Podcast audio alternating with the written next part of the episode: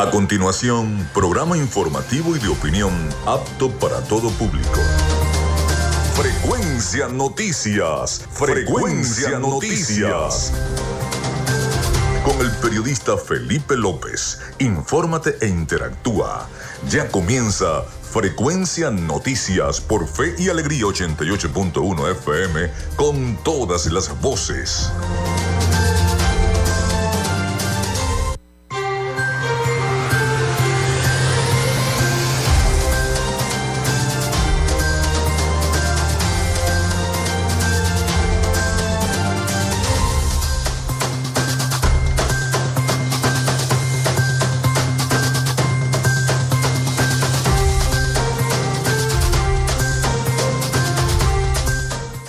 Bueno, ya estamos al aire en vivo y directo desde 88.1 FM Radio Fe y Alegría. ¿Cómo están? ¿Cómo se sienten? Feliz viernes.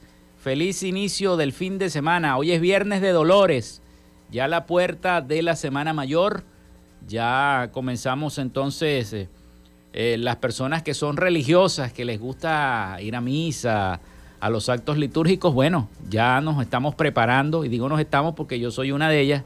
Nos estamos preparando para celebrar la conmemorar, conmemorar la muerte, la resurrección y celebrar la Pascua, la resurrección de nuestro Señor Jesucristo. Así que bueno, vamos a comenzar nuestro programa del día de hoy. Le saluda Felipe López, mi certificado el 28108, mi número del Colegio Nacional de Periodistas el 10571, productor nacional independiente 30594.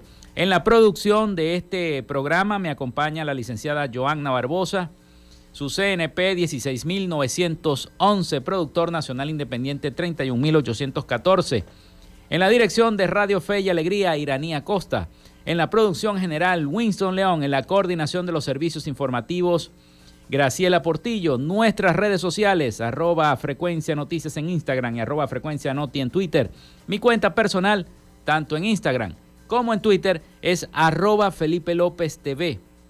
Recuerden que llegamos también por las diferentes plataformas de streaming, el portal www.radiofeyalegrianoticias.com y también si ustedes quieren pueden descargar la aplicación de la emisora para que la tengan ahí en su teléfono y estén también en todas partes escuchando, que tengan wifi por supuesto, escuchando nuestro programa y toda la programación que tiene Radio Fe y Alegría. Este espacio se emite en diferido como podcast en las plataformas iBox, Anchor, Spotify, Google Podcast, Tuning y Amazon Music Podcast, en la mayoría de las plataformas de podcast. Y también estamos en la radio online, Radio Alterna, en el blog www.radioalterna.blogspot.com y también en todas las plataformas de radios online vía streaming del planeta. Y estamos en vivo desde Maracaibo, Venezuela para todos ustedes. En publicidad, recordarles que Frecuencia Noticias es una presentación del mejor pan de Maracaibo en la panadería y charcutería San José. De arepas full sabor, vayan a probar los tumbarranchos de arepas full sabor que tienen promoción de tumbarranchos. En sus dos direcciones, en el centro comercial San Bill Maracaibo y en el centro comercial Gran Bazar acá en el centro cerca de los estudios de Radio Fe y Alegría 88.1 FM. Recuerden que tienen delivery. Si están en la oficina pueden llamar, comunicarse con ellos a través también de su Instagram y redes sociales. También del doctor César Barroso Zuleta, dermatólogo especialista en cosmetología, de textil, Zen Sport y de Social Media Alterna. A nombre de todos nuestros patrocinantes, comenzamos el programa del día de hoy. Si estás buscando el mejor pan de la ciudad para tu hogar o piensas en un emprendimiento de comida rápida y necesitas el pan de hamburguesa o perro caliente más sabroso de Maracaibo, en la panadería y charcutería San José te estamos esperando con la mejor atención y el pan más caliente y delicioso. Tenemos para ti el pan francés, dulce, campesino, andino, el pan relleno de guayaba, las lambadas y las sabrosas quesadillas. También tenemos pastelería Estamos ubicados en el sector panamericano, Avenida 83 con calle 69, finalizando la tercera etapa de la urbanización La Victoria. Para pedidos, comunícate al 0414-658-2768. Panadería y Charcutería San José, el mejor pan de Maracaibo.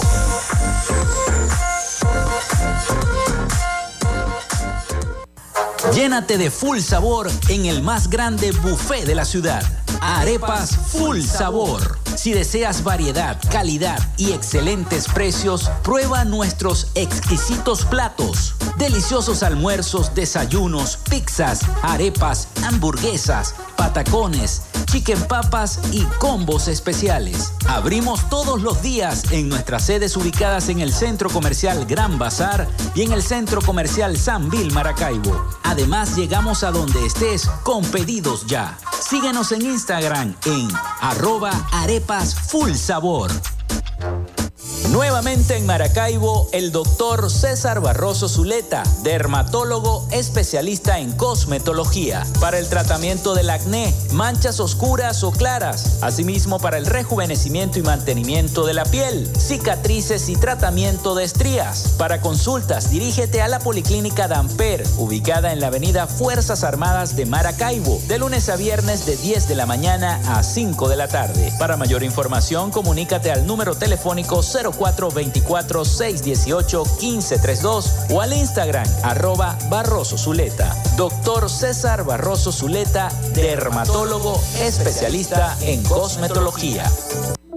En Textil Sense Sports tenemos más de 30 años de experiencia en confección y bordado de uniformes deportivos, escolares y corporativos. Somos asesores creativos para hacer los uniformes de tus sueños con calidad chemises, camisas, pantalones, monos, franelas deportivas y mucho más. Comunícate por los teléfonos 0412-757-0472, 0414-362-2302 o en Instagram en arroba Textil Sports. Textil Zen Sports. Confección y bordado profesional. Gracias a la gente de Social Media Alterna hacemos posible la interacción tecnológica en redes. Si estás buscando quien te brinde asesoría o lleve las redes sociales de tu empresa o negocio, es momento de hacer el contacto con Social Media Alterna. Diseño de logos profesionales, community manager, diseño y administración de páginas web, podcast y radio online. Haz crecer tu negocio y la idea que tienes en mente en este momento. Llámalos al 0424 634 8306 o contáctalos en arroba social media alterna y establece ya un plan de contrato para llevar tus proyectos y productos profesionalmente en redes sociales. Recuerda, es social media alterna.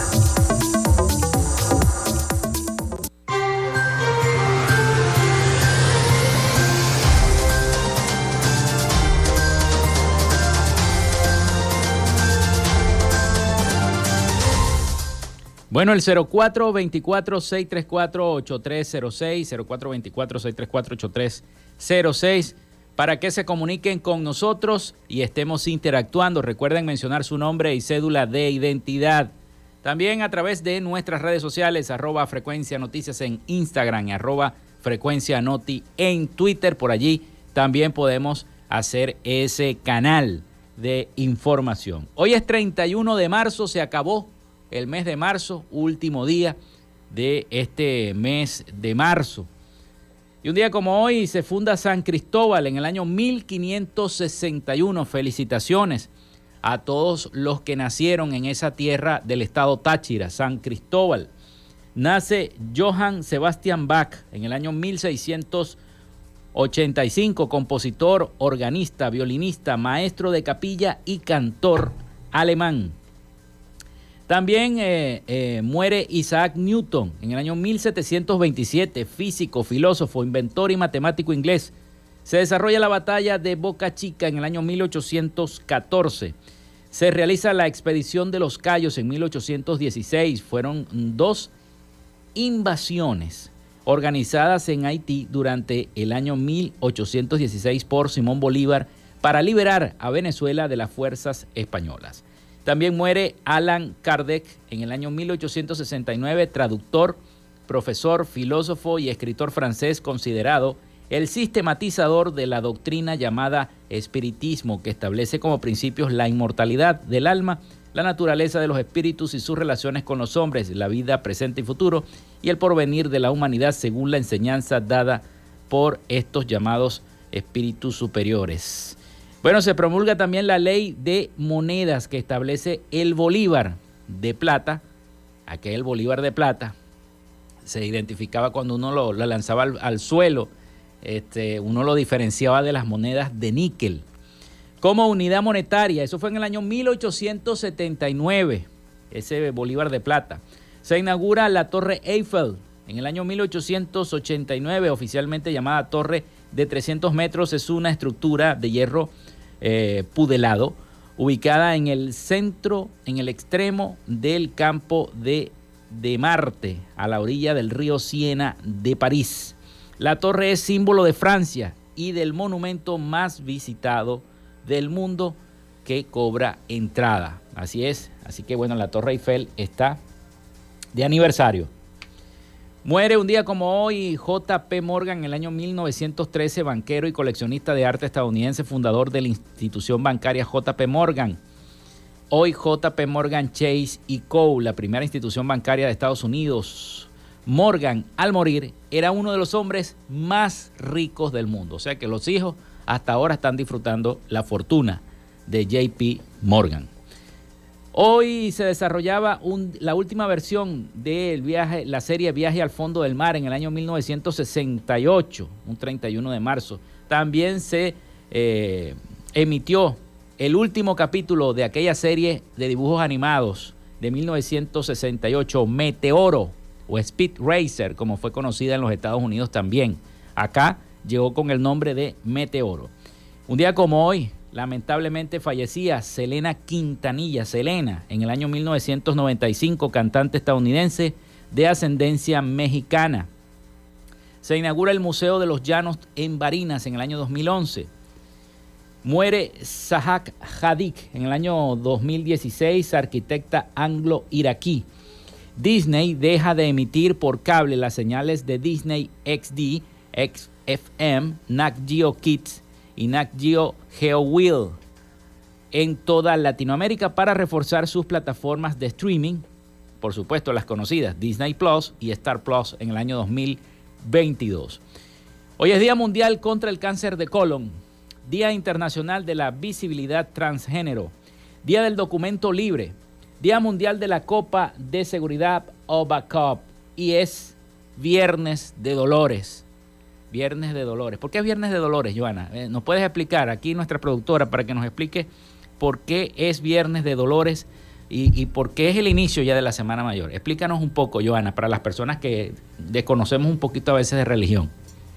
Sí, hoy es Viernes de Dolores o Viernes de Concilio y es un día donde la iglesia, no en la tristeza, sino más bien no, no sumergirnos en el sufrimiento y el dolor, sino en el reflexionar, en ir a, ese, a ese caminar de la conversión. Ya estamos ya entrando a, celebrar la Semana Mayor, no solamente en Venezuela, sino en la Iglesia Universal. Y todos los católicos, eh, litúrgicamente, espiritualmente, vivimos una Semana Santa que no solamente es este, pensar en comer pescado los que pueden, sino em, de verdad eh, vivir una semana santa, como, como, como es el vivir ese caminar de Jesucristo para salvarnos. Él es la salvación del mundo. Vivir este caminar en su pasión, muerte y resurrección. Entonces, desde hoy, pues ya nosotros comenzamos ya a este, este recogimiento para luego celebrar el, el aleluya, el canto de gloria por ese Salvador del mundo.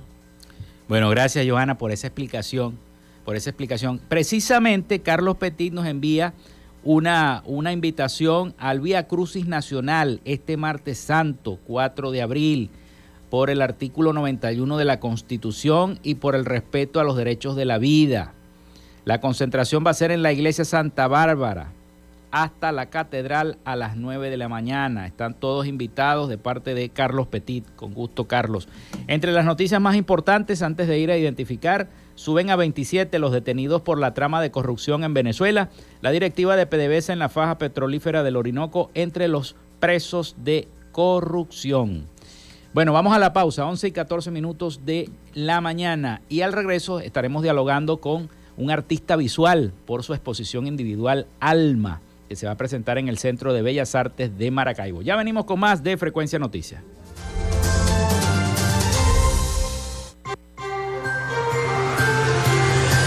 Ya regresamos con más de Frecuencia Noticias por Fe y Alegría 88.1 FM con todas las voces. Y Radio Fe y Alegría son las 11 y 15 minutos. Día 38 de Cuaresma. Del Evangelio de San Lucas, capítulo 10, del 38 al 41. Una mujer llamada Marta recibió a Jesús en su casa. Tenía una hermana llamada María, la cual, sentada a los pies del Señor, escuchaba sus palabras. Marta, ocupada en los quehaceres de la casa, dijo a Jesús, Maestro, ¿no te importa que mi hermana me deje sola en los quehaceres? Dile que me ayude. El Señor le respondió, Marta, Marta, te preocupas y te inquietas por muchas cosas, cuando una sola es necesaria. En esta cuaresma, haz una pausa, medita y saca lo mejor de ti. Radio Fe y Alegría. ¿Sabías que según UNICEF, cerca de mil niños mueren todos los días a causa de enfermedades diarreicas asociadas con agua potable contaminada, saneamiento deficiente o malas prácticas de higiene? Afortunadamente existen métodos sencillos de tratamiento casero que permiten la limpieza y desinfección del agua para el consumo. Hervir el agua es el método más eficaz para matar los microorganismos causantes de enfermedades, virus, bacterias y parásitos. Presta atención para que aprendas cómo debes hacerlo realmente. Si el agua está clara, 1. Coloca a hervir y deja que burbujee mínimo durante 1 a 5 minutos. 2. Una vez hervida, deja que se enfríe. 3.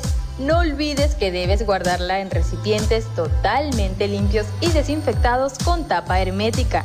Puedes mejorar su sabor pasándola de un recipiente a otro y luego la dejas reposar durante algunas horas. Un mensaje de Radio Fe y Alegría. La actual crisis nos llama a unir esfuerzos por el futuro de nuestros niños y niñas, por el de nuestros jóvenes. Escuchemos también sus voces porque requieren nuestra ayuda. Todos estamos llamados a buscar soluciones para defender la educación. Fe y Alegría, Alianza por la Educación.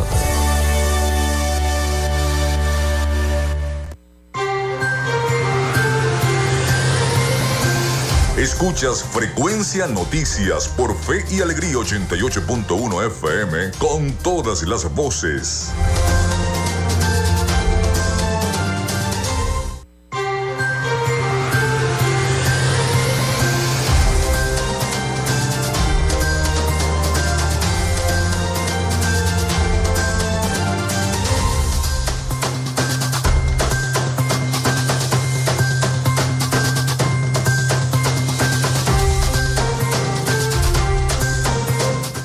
Bueno, continuamos con más de Frecuencia Noticias. Son las 11 y 18 minutos de la mañana acá en nuestro programa. Vamos con nuestra sección. Hoy dialogamos con... En Frecuencia Noticias, hoy dialogamos con... Bueno, hoy tenemos la visita en nuestro estudio del artista visual Carlos Martínez León, que va a desarrollar su exposición individual de nombre Alma que se realizará en el Centro de Bellas Artes de Maracaibo. Y bueno, lo tenemos acá. Pero antes de darle la palabra, lo quiero presentar bien. Carlos Martínez León es un pintor y dibujante figurativo nacido en Maracaibo, Venezuela. Su trabajo se enfoca en la indagación sobre temas espirituales, simbolismo y autoconocimiento. Estudió diseño gráfico en la Universidad del Zulia en Venezuela, graduándose en el año 2007. Su pasión por el arte lo llevó a postularse en el Florence Academy of Art de Italia, donde estudió dibujo y pintura en el año 2007 al 2010. Continuó su formación en pintura en el Art Space de Florencia, un lugar que reunió a varios artistas talentosos bajo la dirección de Ramiro Sánchez, director de pintura avanzada de la Florence Academy of Art, y luego regresó a Venezuela en el año 2011. Bienvenido, Carlos. Los micrófonos son tuyos. Muchas vamos, gracias. Vamos a hablar, vamos a hablar de arte visual, una cosa que a mí me, me gusta mucho porque el arte expresa muchas cosas y, y por las fotografías, las pinturas, las artes se pueden eh, dibujar lo que el artista quiere plasmar en Correcto. cada concepto. Entonces, bueno, coméntanos un poco de qué se trata esta exposición individual Alma y cuál es tu pasión, ¿no? Y todos estos estudios que tuviste ya, ya los pude esbozar, pero si tienes otros estudios también lo puedes decir. Bueno, Perfecto. bienvenido. Gracias, muchas gracias por la invitación. Eh, mi pasión siempre ha sido el dibujo. Del dibujo, eh, desde muy pequeño pasé a, a- a ir entendiendo un poco qué era lo que era el mundo del arte, este, gracias a, los, a las influencias que tuve en ese momento, que eran artistas zulianos, son artistas zulianos, Mario Colina, Luis Bermúdez, Emanuel Luna. Ellos fueron quizás la, el primer punto de partida que yo tuve en este mundo. De ahí mis intereses se han ido diversificando hacia la pintura, el diseño gráfico, que fue mi profesión universitaria, este, más recientemente hacia la parte audiovisual, entonces he ido aprendiendo un poco de todo. La exhibición que se inaugura esta tarde, a las 6 de la tarde en el Bellas Artes, es una investigación que parte de la exhibición que hice el año pasado en Estados Unidos, que llevaba el nombre Viaje a lo Invisible. De allí eh, lo que quise fue extraer una serie de fragmentos y profundizar sobre ese concepto del alma que ha sido una de las cosas recurrentes dentro de mi investigación. ¿no? Es la indagación de qué es la espiritualidad, cómo llegar a ella, qué, qué- cómo se siente, cómo se vive. Y el propósito ahora es llevar eso a la pintura, tratar de traducir esos conceptos a, a una técnica que la gente pueda ver y palpar. ¿De qué manera, para las personas que nos están escuchando, porque no, no nos están viendo, pero bueno, nos van a ver a través de las redes, pero las que nos están escuchando, ¿de qué manera tú plasmas ese concepto de espiritualidad en tus obras? ¿Con qué colores? Mira, ¿Con qué matices? A través de los recursos, hay, hay muchos recursos, ¿no? Pero en la técnica podemos recurrir a, hablando de la pintura per se, es raspados, transparencia, empastes en algunas zonas, en este caso que, van a que va a ser una obra de gráfica, eh, planos de color, armonías de color, este, que tienen el propósito de eh, indagar sobre algunas emociones, ¿no? Y, eh, básicamente la exhibición es un recorrido que empieza en la oscuridad y termina en la luz y lo van a ir viendo de obra a obra de acuerdo a la, a la forma en la que está eh, diseñado el recorrido de la sala. Sombras, colores, ¿qué tipo de colores y sombras? Un poco de todo, Un van poco a ver un poco de todo, desde, el- desde el- la, la esencia del blanco y negro, el alto contraste, hasta la explosión del color. Con los colores cálidos de tu tierra, Es Maracaibo. correcto, correcto. Yo creo que utilizas mucho eso. En, Sí. en el, en el simbolismo de espiritualidad, ¿qué imágenes utilizas más en ese simbolismo? En la, Virgen. Sí, en la exhibición, en la exhibición anterior utilicé mucho parte de la iconografía, ¿no? La iconografía católica, este, y en base a eso imágenes de Cristo y, un replanteamiento un poco de la composición para que funcionara a una, digamos, a un lenguaje más contemporáneo, sin pasar a ser un, un pintor eh, iconográfico o un pintor que se especializa en eso porque no es parte de mi especialización, pero sí me gusta indagar sobre el mensaje que hay detrás, ¿no? que es la invitación a encontrar esa espiritualidad, a encontrar esa fe. ¿Por qué alma? ¿Por qué esta exposición se llama alma? Alma eh, es la consecuencia o es la palabra que yo encuentro después de la indagación de la exhibición anterior. Básicamente mi, exhibición anterior fue una búsqueda en el inconsciente. ¿no? Empezó con la pregunta famosa que, que todo el mundo en algún momento se hace, ¿quién soy? Y de ahí empecé a indagar un poco aspectos que tenían que ver más desde el punto de vista del psicoanálisis, a, a profundizar sobre esa área del subconsciente y cuáles eran, qué era lo que estaba oculto. Toda esa exhibición llegó a una conclusión, que es la esencia espiritual. Y esa esencia espiritual que llevamos todos, que es el alma, que es lo que, digamos, nos da la vida, tiene un punto de partida en esta investigación. El objetivo es, de ahora en adelante, ver cuáles son las conclusiones de esta muestra para llevar eso a una nueva investigación pictórica. Eh, mientras tú hablabas, yo estaba pensando, a lo mejor tú cuando pequeño, tus padres te regalaron esos primeros colores o unos creyones de cera, o por algo empezaste, ¿no? Empecé concretamente con las tortugas ninja. Con las tortugas ninja. Cuando yo nací, mi papá tenía cuarenta y tantos años. Este, y no eh, es un académico. Mi papá no era del padre que se va a jugar fútbol contigo, béisbol o básquet, ¿no? Entonces la manera que él tenía de, jugar conmigo era dibujando. Yo tenía las tortugas ninja, él las dibujaba y ahí fue donde yo empecé a ver ese, ese, ese acercamiento hacia el dibujo. Cuando yo empiezo a profundizar entiendo que ellas están nombradas tras los maestros del Renacimiento y eso me llevó a los maestros del arte que terminé por estudiar, ¿no? Y, y entender y explorar y de ahí pues se desarrolla toda la carrera. Bueno, qué increíble. A veces los cómics eh, nos llevan a estas cosas. Correcto. Y la cultura pop de los años 80 nos llega, siempre a los artistas les, llega profundamente a su, a su talento y, es que se pueden desarrollar. Correcto. Pero qué, qué, qué bueno que, que, comenzaste con eso, ¿no? Sí, sí. Y luego de eso, este, que iniciaste en la Universidad del Zulia, que fue tu casa de estudio. ¿Por qué la Universidad del Zulia? Eh, en aquel momento yo, ya, yo, quería ser pintor, pero la mejor opción que yo tenía en ese momento era la escuela de diseño gráfico porque me ofrecía un, un ámbito, era algo nuevo, era algo más interesante para mí en aquel momento. Yo no sabía que mi vida se iba a ir hacia la pintura concreto en aquel momento. Pero fue una formación básica muy interesante porque me dio la base prácticamente de lo que estoy exponiendo el día de hoy.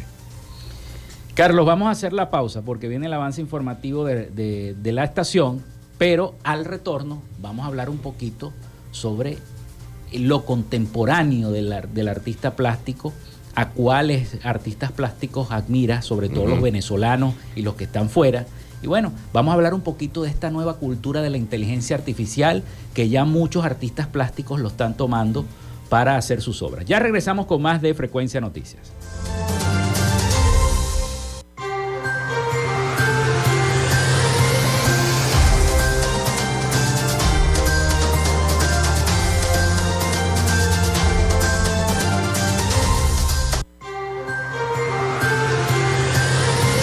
Regresamos con más de Frecuencia Noticias por Fe y Alegría 88.1 FM con todas las voces. Y Radio Fe y Alegría son las 11 y 27 minutos. La educación no es una lucha solo del gobierno o de una institución. Los abuelos, las amas de casa, empresas públicas y privadas, movimientos sociales, organizaciones no gubernamentales, todos estamos llamados a buscar soluciones para defender la educación. Fe y Alegría, Alianza por la Educación.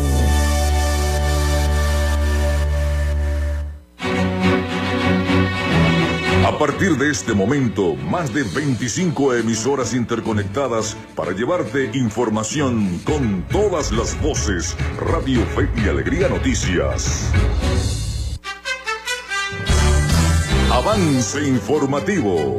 Avance informativo.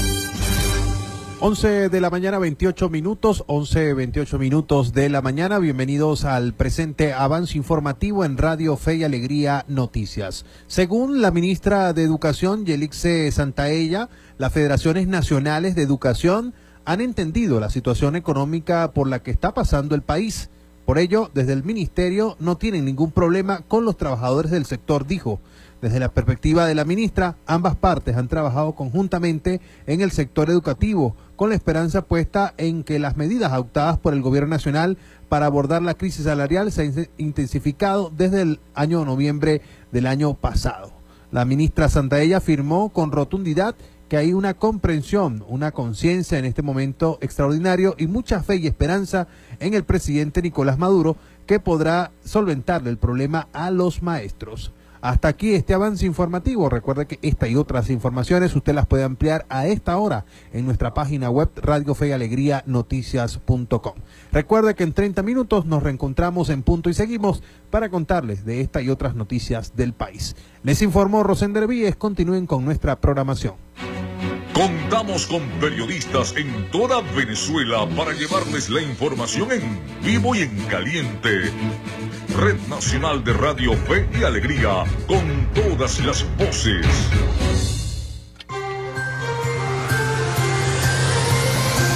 Escuchas Frecuencia Noticias por Fe y Alegría 88.1 FM con todas las voces.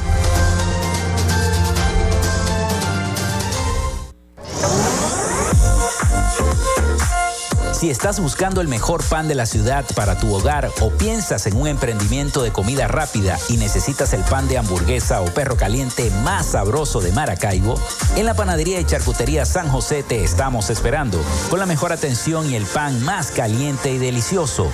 Tenemos para ti el pan francés, dulce, campesino, andino, el pan relleno de guayaba, las lambadas y las sabrosas quesadillas. También tenemos pastelería Estamos ubicados en el sector panamericano, Avenida 83 con calle 69, finalizando la tercera etapa de la urbanización La Victoria.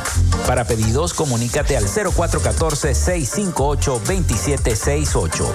Panadería y Charcutería San José, el mejor pan de Maracaibo.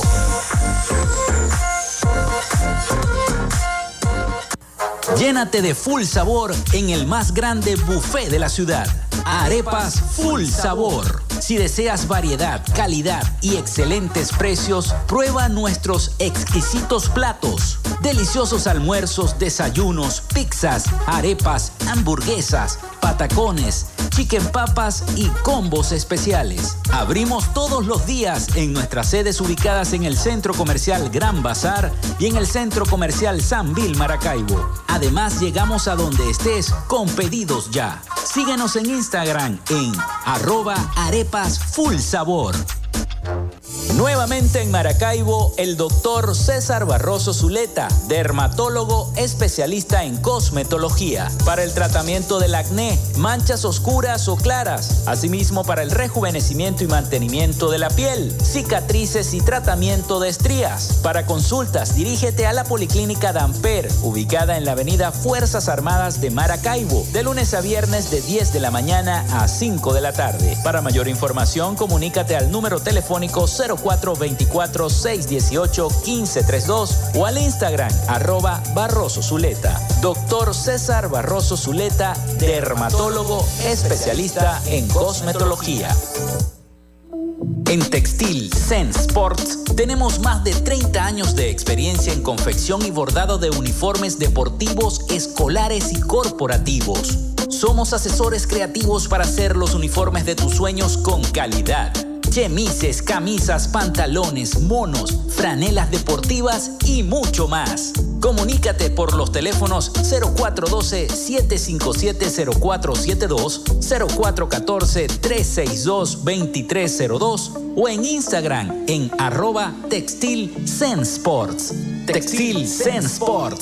Confección y bordado profesional.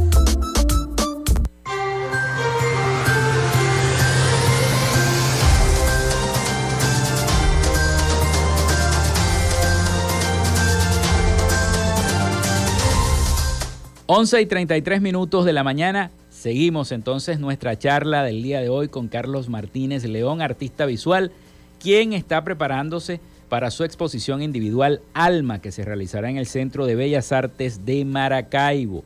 Su IG de Instagram, arroba Carlos Martínez León Art. Así Martínez León Art. Martínez León Art, arroba Martínez León Art para que lo sigan. Bueno, Carlos, vamos a continuar hablando. Te quería preguntar en este segmento cuáles son o fueron tus principales eh, artistas que tú admirabas, cuáles son tus íconos, pues, y, los más admirados, tanto venezolanos como los que están afuera en el exterior. Eh, de toda la vida siempre he admirado la obra de Diego Velázquez, el artista español del barroco. Para mí ha sido una referencia de prácticamente que reviso todos los años. Más recientemente he estado indagando sobre la obra de Paul Cézanne, francés. Eh, y desde que regresé a Venezuela me reencontré con la obra de Antonio Angulo, que fue quien hizo el, diseño del Teatro Baral, del techo y el diseño geométrico del Teatro Baral. Entonces, esa obra en particular tiene mucha, fue una de las influencias que me lleva a mí a realizar esta exhibición. Eh, y son básicamente, tengo muchos artistas que, que voy revisando a lo largo de, dependiendo de los intereses que tengan en el momento. Pero creo que si tuviera que escoger a uno, Diego Velázquez es el que... ¿Y, el, venezolano? Venezolano, pues Antonio Angulo, evidentemente Cruz Diez. Cruz Diez. Eh, Soto en algún momento, porque tienen esa investigación se ve reflejada en, la, en, mi acercamiento a la geometría. Cada uno de estos artistas tiene una mirada y una manera de, de plasmar tanto la profundidad, como la geometría, en el caso de Cruz 10. Claro. Este, y ellos trabajaron en ese momento con lo que tenían a la mano, a lo mejor. Hoy en día tenemos tanta tecnología y en eso quiero entrar en lo que es el momento actual del diseño gráfico, porque vemos ahora inteligencias artificiales que uno les escribe, hazme un cuadro inédito, y entonces, o, dame los patrones de color para hacer un cuadro, y entonces tú copias eso y lo pegas en otra inteligencia artificial que te va a dibujar, o que te va a pintar el cuadro, y lo hace. ¿De qué manera este, se cambia el concepto eh, de un artista plástico o de qué manera se evoluciona con estas nuevas tecnologías? Tú que eres artista plástico y eres destacado. Es un tema álgido en el momento porque ha dado a muchos debates. Eh, la inteligencia artificial, así como lo fue la fotografía en su momento, en el siglo XIX, así como lo fue la llegada de, de la computación y los programas de edición, desde mi punto de vista es una herramienta que va a ser útil para todos los creativos ahora. La diferencia entre el artista y la inteligencia artificial es tu experiencia de vida, o sea, tu capacidad de sentir, tu capacidad de amar, tu capacidad de ver la belleza en donde vives. Eso no lo va a ver la inteligencia artificial. Y es lo que prácticamente nos hace diferentes. Cada uno tiene una experiencia, cada uno la plantea a su manera. ¿Cuál es el problema? Eh, que nos, nos, abocamos mucho o, que nos dediquemos demasiado a la inteligencia artificial y nos olvidemos de nosotros o nos olvidemos de nuestra experiencia humana, que al final es lo que hace que el arte sea lo que es, que es lo que nos lleva a los museos a ver a los grandes artistas. Ellos vivieron su momento histórico y plasmaron su experiencia de su momento histórico y por eso seguimos viendo, por eso seguimos estudiándolos, por eso seguimos aspirando a acercarnos a lo que ellos lograron. Entonces, para mí, y, la recomendación de repente para cualquier artista es, está bien, lo puedes utilizar como una herramienta siempre que te ayude a facilitar tu trabajo, porque ahora, especialmente para quienes se dedican a escribir, para quienes se dedican al mundo de las redes, va a ser muy útil. Eh, pero creo que eso también va a ser una oportunidad para todos aquellos que se dedican de alguna manera a la, parte tradicional del arte, aquellos que pintan, que dibujan, este, que esculpen, eh, van a tener la oportunidad de, de reflejar algo que una inteligencia artificial en este momento en el que estamos hablando probablemente no pueda. Ahora, si el día de mañana la inteligencia artificial es capaz de pensar por sí misma y discernir qué es lo que está sucediendo en el mundo. Y, plantear una obra de arte en base a su percepción de lo que es la, vida humana, pues ya tendremos otro diálogo, porque eso sí pudiera verdaderamente cambiar las reglas del juego. Claro, eh, eh, hablemos de que una inteligencia artificial pueda crear una escultura. Claro. O crear un cuadro. Claro. Eh, por sí misma. Por sí misma, ya, ya, ya es, una, es una inteligencia que está tomando decisiones y está tiene un criterio particular de lo que es la experiencia humana y en base a eso ella plantea una obra. Ahorita lo que vemos son personas que colocan una serie de datos y ella de ahí produce.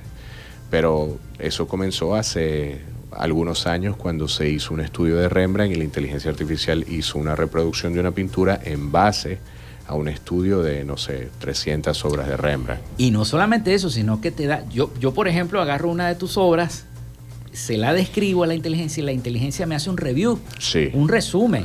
Completo de, y, lo que piensa ella de esa hora. Correcto. Y la comparación con otros artistas, es algo increíble. Sí, es, impresionante, la verdad es que es impresionante. Es, impresionante. Pero no creo que podamos detenerlo, no creo que haya movimientos de artistas que puedan detener esto que viene, creo que es algo que con lo que tenemos que aprender a vivir y a lo que nos tendremos que adaptar, pues como nos adaptamos a la fotografía y como nos hemos adaptado al, al crecimiento de redes sociales y todo eso.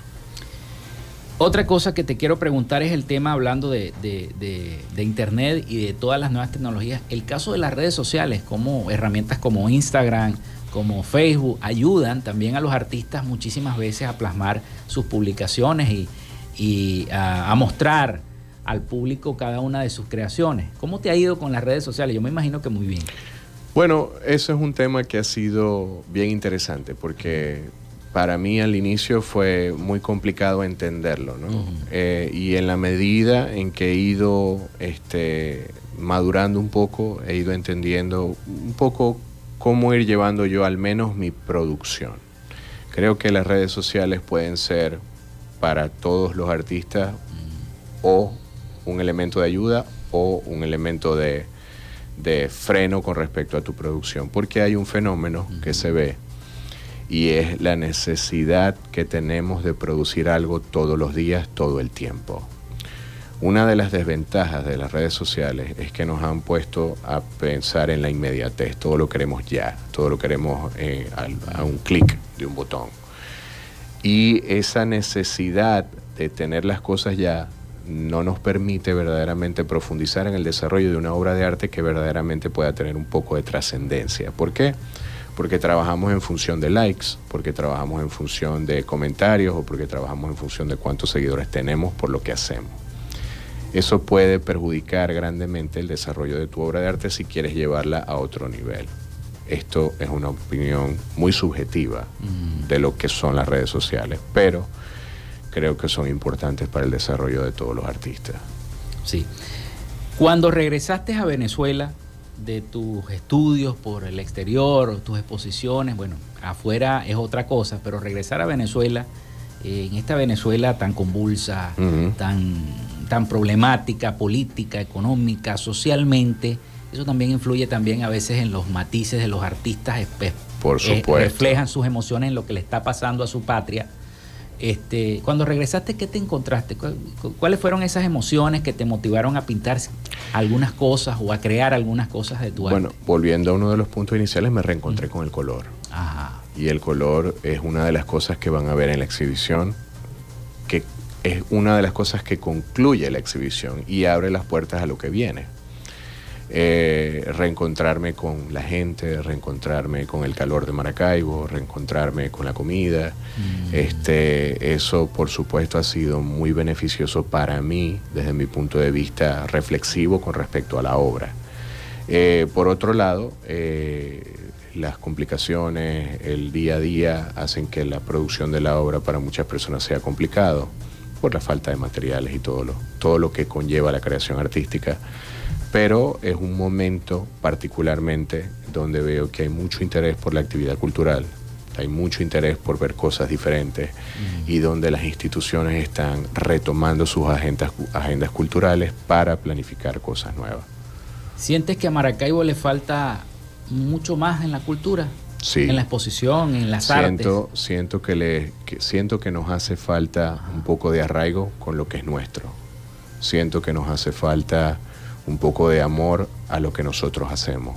Y siento que nos hace falta un poco de credibilidad para quienes hacen y crean cosas aquí en la ciudad. Creo que lamentablemente muchas de las cosas que hemos visto es que todo el mundo tiende a mirar afuera, pero hemos perdido de vista el talento que tenemos adentro. Y hay mucha gente con talento haciendo cosas muy buenas que deberían exaltarse más. Qué bueno, cuando eh, regresa amigos, familiares o eh, otras personas que se han ido al país, que se han ido. A veces regresan y dicen, Maracaibo sí está sola, porque mucha gente se ha ido debido a, bueno, a la crisis económica y social que vive el país. Pero, este, ¿qué es lo que te inspira a ti de Maracaibo, aparte del color? ¿Qué es lo que te inspira? Eh, su gente, sus tradiciones. Eh, nací aquí, la gente, una de las cosas que a mí no lo van a ver en esta obra, pero parte de, mi, de mi, interés es, el retrato, es la gente, mm. retratar la vida humana, ¿no? Y eso es una de las cosas que para mí es más, más especial, especialmente el volver a estar en contacto con mi familia después de haber estado ocho, ocho años por fuera. Entonces, creo que la, la experiencia en general de estar acá siempre es muy rica y te reencuentras con muchos artistas con los que crecí y, que al encontrarnos ahora pues ya con otra visión del mundo, con otra madurez, pues tenemos otras ideas de lo que el arte puede llegar a ser. Sí, es verdad. ¿Qué es lo primero o, con qué elementos trabajas tus obras? ¿Con qué tipo de pintura? ¿Con qué tipo de elementos? Si le metes algo. Yo pinto principalmente con óleo sobre tela. Óleo. O sea, mi, mi, mi desarrollo tanto de estudiantes como profesionales, siempre en base al óleo principalmente. A veces dibujo con, lápices, a veces dibujo con carbones, pero no es lo, lo, común es para mí o lo más cómodo es trabajar con el óleo. La capacidad que tiene el óleo de, ser maleable, de, de, manejo, de versatilidad al nivel pictórico es una de las cosas que más me llama la atención. Y en este caso lo que van a ver es una propuesta diferente, una propuesta eh, un poco diversa a lo que yo venía mostrando. ¿Esta es tu exposición número? Esta es la tercera, individual. Individual. Aquí en Maracaibo, o la primera en Maracaibo. Esta es la segunda en Maracaibo, la primera fue en el 2013 en el, en el aula magna. En el aula magna. Y en aquella oportunidad fueron obras que eh, pintaste fuera o acá. Fue un poco de todo, pero en aquella oportunidad el foco fueron retratos de las personas que tenía cerca de mí, mis familiares, amigos, este, todas las personas que fueran, que, eran importantes para mí en ese momento estaban retratadas en esa exhibición. Te tocó ver muchas exposiciones fuera de Venezuela y ahí pudiste ver la diferencia entre eh, cómo son los artistas en otros lugares del, planeta, en Europa, donde estuviste que en Europa es muy valorado, ¿no? El artista visual, el pintor, el escultor, el creador, el fotógrafo. Correcto. Son muy valorados y, regresar a esta parte del, mundo donde a veces son infravalorados, a veces los cultores este, no, no, tienen ese sitial este, que deberían de tener los artistas, ¿no?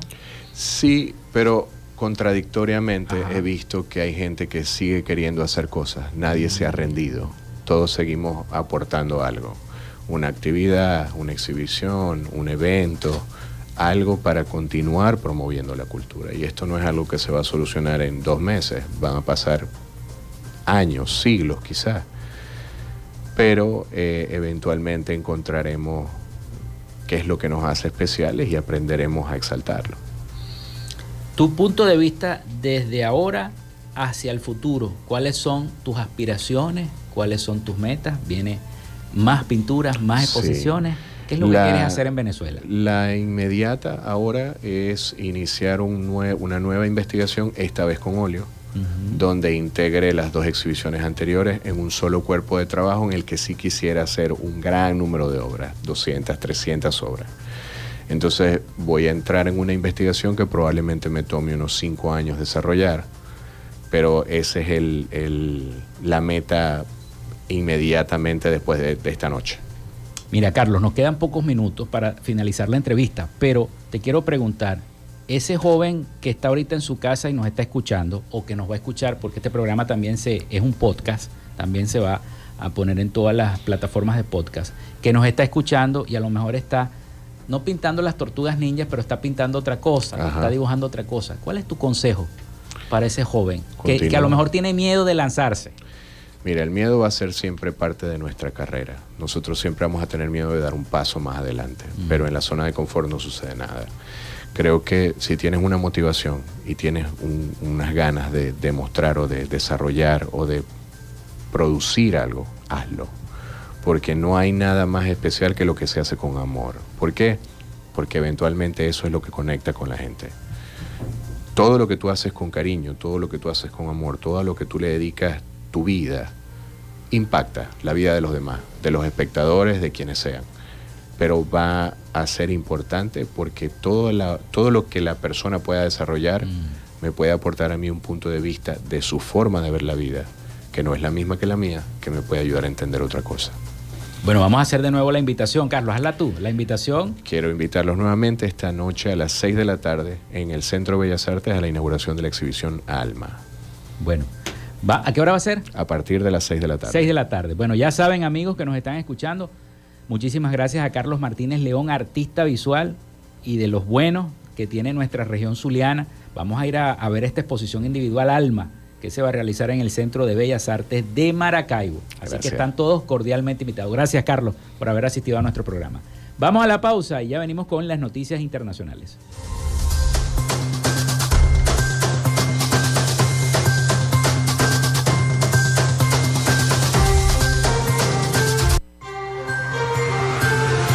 Quédate con nosotros. Ya regresa Frecuencia Noticias por Fe y Alegría 88.1 FM con todas las voces. En Radio Fe y Alegría son las 11 y 50 minutos. El registro electoral es la base de datos que agrupa a todos los ciudadanos que pueden ejercer el derecho al voto. Si eres mayor de 18 años y no estás inscrito o si cambiaste de ciudad o región en los últimos años, escucha. Escucha. Hay una oficina regional electoral del Consejo Nacional Electoral en cada capital del estado donde de manera permanente puedes inscribirte o actualizar tu lugar de residencia, solo con presentar tu cédula de identidad. La meta es que los puntos de inscripción y actualización se multipliquen por todo el país, no menos de uno por municipio. Hazlo ahora y asegura tu derecho al voto. Esta es una recomendación del Observatorio Electoral Venezolano. Conoce más en oevenezolano.org y arroba oevenezolano. Apágale la fiesta al dengue. Cambia frecuentemente el agua de los bebederos de animales y de los floreros. Tapa los recipientes con agua. Elimina la basura acumulada en patios, áreas al aire libre y almacenamiento en sitios cerrados. Apágale la fiesta al dengue. Este es un mensaje de Radio Fe y Alegría. Pana, pican duro. La educación no es una lucha solo del gobierno o de una institución. Los abuelos, las amas de casa, empresas públicas y privadas, movimientos sociales, organizaciones no gubernamentales, todos estamos llamados a buscar soluciones para defender la educación. Fe y Alegría, Alianza por la Educación.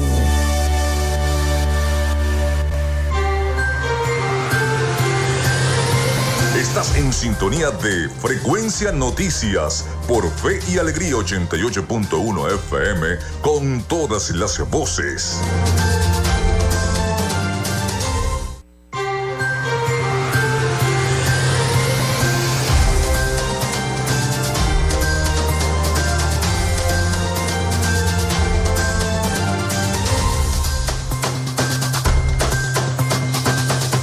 Bueno, continuamos con más de Frecuencia Noticias en este último segmento ya de nuestro programa, último segmento informativo antes de despedir nuestro, nuestro programa de información y precisamente continúa toda lo que es la trama de corrupción en nuestro país, en Venezuela.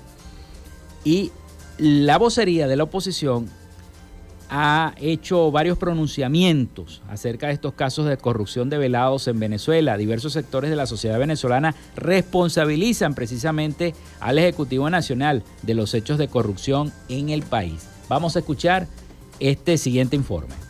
Durante un debate sobre la corrupción en Venezuela en las últimas dos décadas a propósito del más reciente escándalo de corrupción en la industria petrolera que involucró a altos funcionarios del gobierno, diputados del Parlamento opositor de 2015 insistieron en que ratifica las denuncias que ha llevado a cabo desde hace varios años, como expuso el parlamentario Rafael Veloz. El país cayó en manos de una banda de delincuentes que durante 23 años se han robado el dinero de todos los venezolanos, quienes por esta causa están sumergidos en la miseria, pasando hambre y muriendo de mengua por falta de medicina. Una corrupción sin precedentes, sin parangón en la historia republicana, sin duda.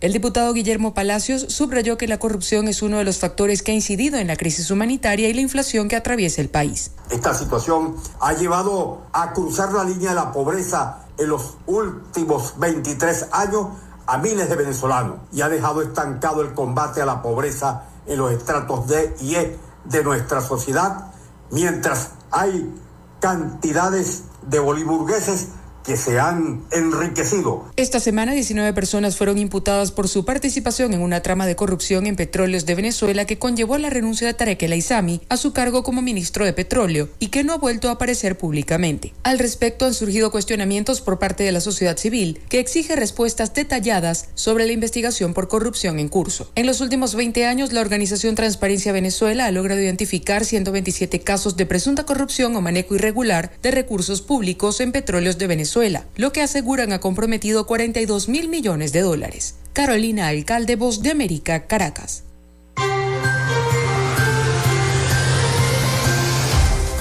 Bueno, vámonos rápidamente ahora a Miami con nuestro corresponsal Rafael Gutiérrez Mejías y toda la información de Latinoamérica y el Caribe antes de despedir.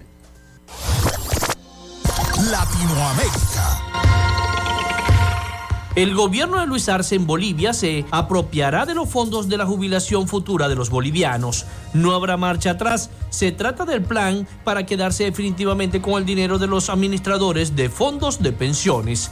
Es una bolsa de 24 mil millones de dólares que ya comenzó años atrás a sufrir un goteo permanente ordenado por la administración de Evo Morales para obras faraónicas absurdas y pago de gastos corrientes del Estado. Arce siempre tuvo un ojo o ambos en esos recursos. En el año 2010 impulsó una ley para crear una estructura que administrara ese tesoro mediante un ente autónomo que dependería enteramente de su voluntad. El expresidente de Brasil, Jair Bolsonaro, regresó en el día de hoy al país después de permanecer tres meses en los Estados Unidos, país al que viajó dos días antes de dejar el poder, en un retorno en medio de un fuerte dispositivo de seguridad en el aeropuerto de Brasilia. El vuelo comercial de la aerolínea Gol, procedente de Orlando, que tenía previsto su llegada a las 10 y 10 GMT, aterrizó a las 6 y 37 hora local y que por razones de seguridad su salida no fue por el portón principal donde era esperado por periodistas y seguidores.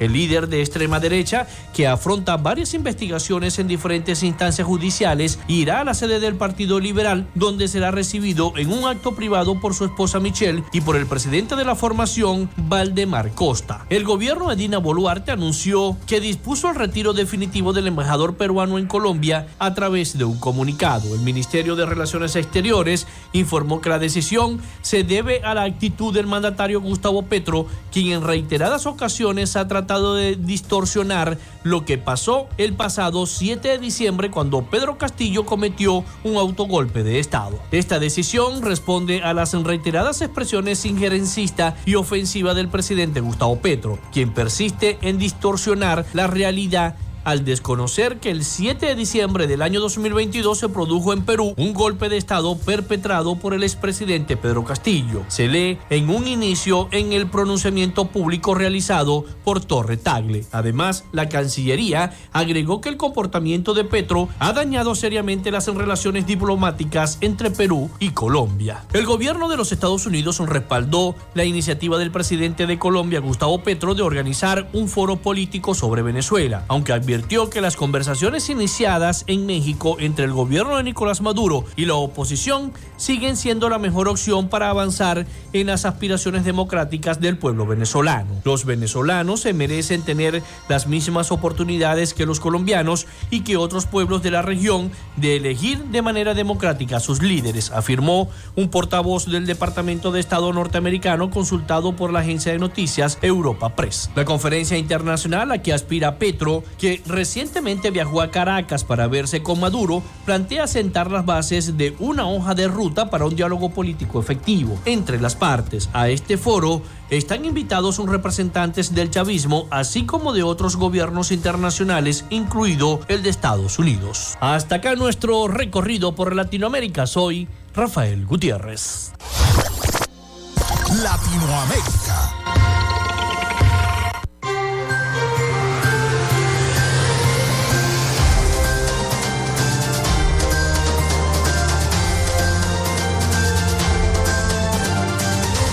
Muchísimas gracias a nuestro corresponsal Rafael Gutiérrez Mejías y con esta información nosotros llegamos al final de Frecuencia Noticias. Laboramos para todos ustedes en la producción y community manager la licenciada Joanna Barbosa, su CNP 16911, productor nacional independiente 31814.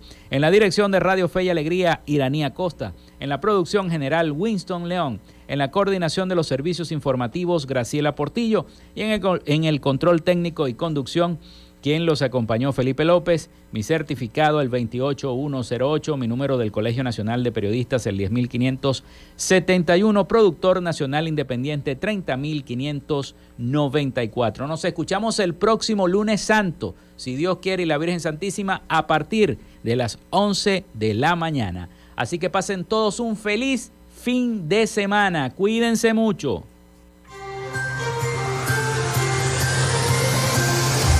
Frecuencia Noticias fue una presentación de Panadería y Charcutería San José, el mejor pan de Maracaibo. Están ubicados en el sector panamericano, Avenida 83 con calle 69, finalizando la tercera etapa de la urbanización La Victoria. Para pedidos, comunícate al 0414-658-2768.